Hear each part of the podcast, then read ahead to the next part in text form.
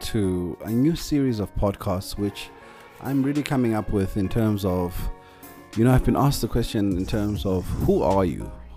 Um, and this podcast is really not um, a financial led advice driven or anything along those lines. It's really more a podcast where we are really exploring and understanding in terms of understanding who Gerald Mr. Jim Mwandiambira is. So I call this series called um, it's going to be called My Story.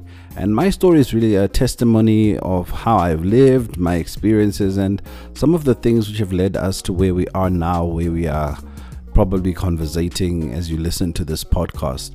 Now, we need to understand who the person you listen to is and what their values are and who they are. So, I think hopefully this will be an interesting one where I just talk and really um, share my experiences and my history. So my story really began uh, two score and three years um, ago. I um, won't tell you my actual age. You work it out. Two score and three years. Um, you work it out. The last year there was the Olympics in the 70s, and it was in a city called Salisbury in a country called Rhodesia.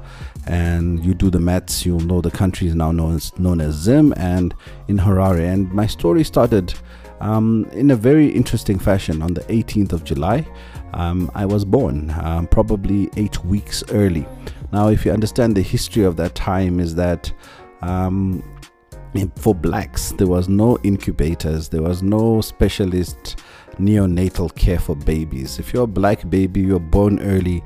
It was really you and your gods and who kept you going, or you and your ancestors, depending on what you believed in. And I guess that's my first battle. My first battle was being born, and being born um, the size um, of the palm of one's hand. That's what my mother said. I was the size of the palm of her hand, born that much early, um, given very little chance of survival by the world. Um, and to make it worse, I looked, looked like a rat. I think my nickname um, back then from family members who were not so endearing um, because they didn't like my mother in the first place was um, rat. They called me gonzo in shona. Um, they called me a rat. And um, my first battle really was with my mother in terms of overcoming the odds of being a baby that was born at the wrong place at the wrong time too early.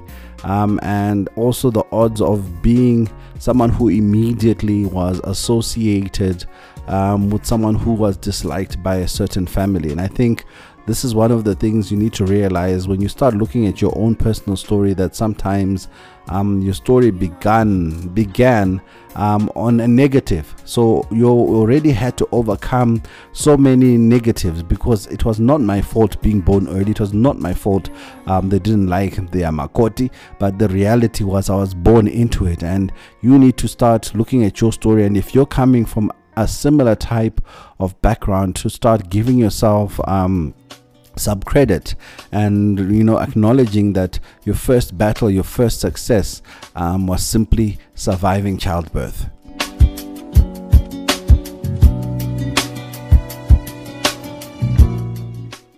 Having survived childbirth um, it was very interesting because then I had to learn as I, when I was much older that there was a deeper story to that because my mother had had another three or four miscarriages before I I had been born. So already I was a special child because I was the fourth child probably after three miscarriages and it meant that I had a destiny and each and every one of us when we are born we need to accept and realize that indeed we all have a purpose in life and a destiny. And by starting to overcome all these little things and counting them um, as victories in your life, you suddenly start to realize that you have a lot of worth. There's so much which you can share. Even your story needs to be told on somewhere, somehow, because someone will learn from it that, you know, we, we they'll share from your experiences and be able to uh, uh, and, uh, appreciate your story. Um, so growing up was was in a time where a nation had just been independent. Black people were starting to enjoy um, financial well-being. So I could be saying that I was I grew up in, in a nice dispensation where it was a middle class family, um, going to private schools, um, kind of the same life which a lot of the young children are growing up in South Africa right now, where they're getting the opportunity to grow up where their their options are open. They have so many choices which they can look forward to and the restrictions of the past are long gone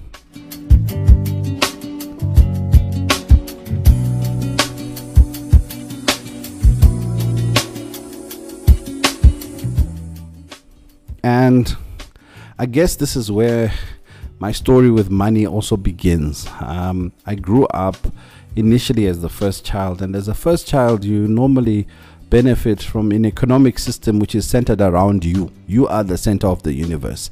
Everything that is required in that economy of those two individuals who created you is you.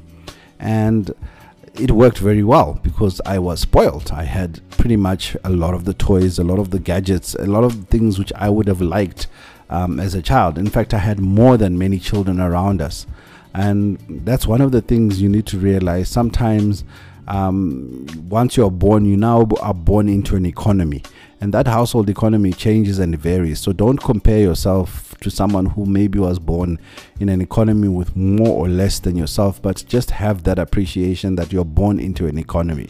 And as a firstborn, that economy starts to depreciate or degenerate every time they have another child because suddenly your economy which was all yours is suddenly being shared with other individuals. And these individuals over time will mean that the economy is divided more and more and you start to feel the pinch. And i think again from a financial point of view when you start having children you want to have a situation where when you have future children they don't feel that the economy is being divided.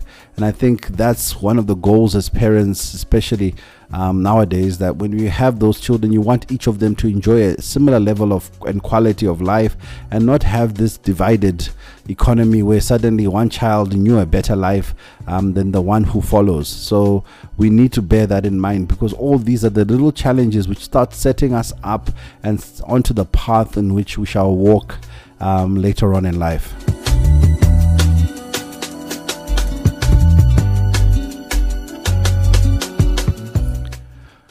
So, whilst appreciating that we all have our own individual economies, we then have to um, realize that the economy we're born into in our family um, is uniquely yours because the moment you start going to school, regardless of the fact that you're all wearing the same uniform and you look the same, you suddenly are exposed to different economies. So suddenly, my best friend who wears the same uniform as me lives in a different house in a different economy where they have got their own challenges. So suddenly, you start to appreciate and see inequality. And that's one of the things which us as parents, a lot of the time, we forget is that children start seeing um, money and the economy of the world um, as soon as they start going to school. And it's based on what they are wearing, based on the car you drive them to school. It's based on a whole host of factors which are often beyond your control.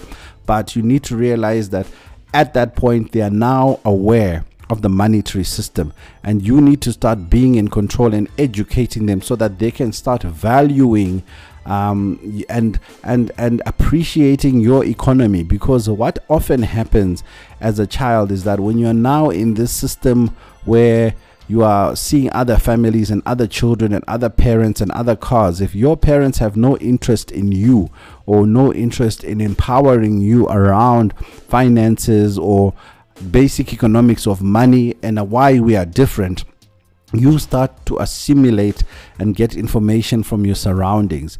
And often, as a child, either that information um, is accurate or sometimes it's inaccurate, or even worse, your child becomes.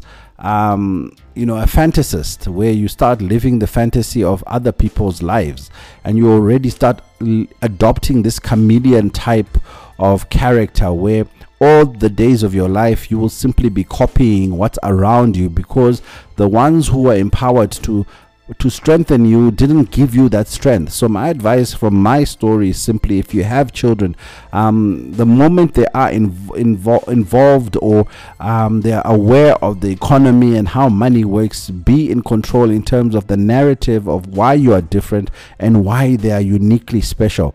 Because just like me explaining that I survived being a premature baby without an incubator, eight weeks born early, that's a victory in itself. That makes you me uniquely special and gives me something to hold on to. Tell your children about the uniquely special things about your household economy, the challenges you have faced to bring them into this world and to give them the life which they're enjoying. Because if you do not do that, you also now run the risk of them assuming that money comes from somewhere but they don't know and it's just an unending flow and stream and ebb of money and you now have a scenario where the children don't appreciate the school fees you're paying um, they don't have i mean i'm not saying every time you shout at your child do like our parents where they tell you exactly how much school fees they paid and it actually ends up being a negative because every time I was shouted at, I was told how much school fees they are paying, how much they're sacrificing. So suddenly, what could have been a positive story in terms of me appreciating the sacrifice now becomes a point and a source of resentment for both sides of the equation. So it's important also that when you start addressing some of these things, address them from a point of knowledge. And again, that point of knowledge, if you want to share with me, it's in my book. I've got a book called My Money, Imaliami Cheleteyaka Michelt. Um, look it up on Amazon, look it up on uh, Loot on exclusive books. Um, there'll be a number of books also coming out later on in 2020, another two which are ready. Um, thanks to COVID 19, I managed to finish them. But it's important that you do it from a point of knowledge because then your knowledge in how you address finances will start seeding your child in terms of whether they can be a success and uh, actually be what I would call a money master in the future, i.e., someone who controls the destiny of their money and or a money slave, which is a child who grows up simply being um, controlled and mastered by this thing we call money. So already we we've spoken about the early years not even we haven't even touched the early years but we've we've kind of done an introduction of who i am i'm someone who has got a lot to tell. A lot of battles have been fought. From the day I was born, I've been fighting this battle. And the sad part about our battle sometimes is that it's even racial, where because of your race, you're fighting a battle you already never asked for. Because of where you were born, you are fighting a battle you never asked for. Because of your surname, you're fighting a battle you never asked for. But part of me telling my story is to, to remind everyone that we all have our individual battles. And if we really apply ourselves, a victory can happen. And a victory, again, is not measured by the world, a victory is, is according to yourself. Um, we tend to start looking at financial success as being the victory. No, if you Google me, I'm not super rich or anything yet, but I have a story and I'm telling you my story so that you realize I have my own victory and I'm happy with that. And yes, obviously, I'll appreciate it to grow, but let's also realize that let's not compare simply by um, financial um, measure. So we'll soon have another installment of my story. Yeah, hopefully you've got an introduction to who Mr. G. Gerald Mwandiambira is at MRGEEZO at MRGEEZO or ask gerald.co.za if you want to keep in touch. We'll be back on my story podcast in a couple of days. Enjoy.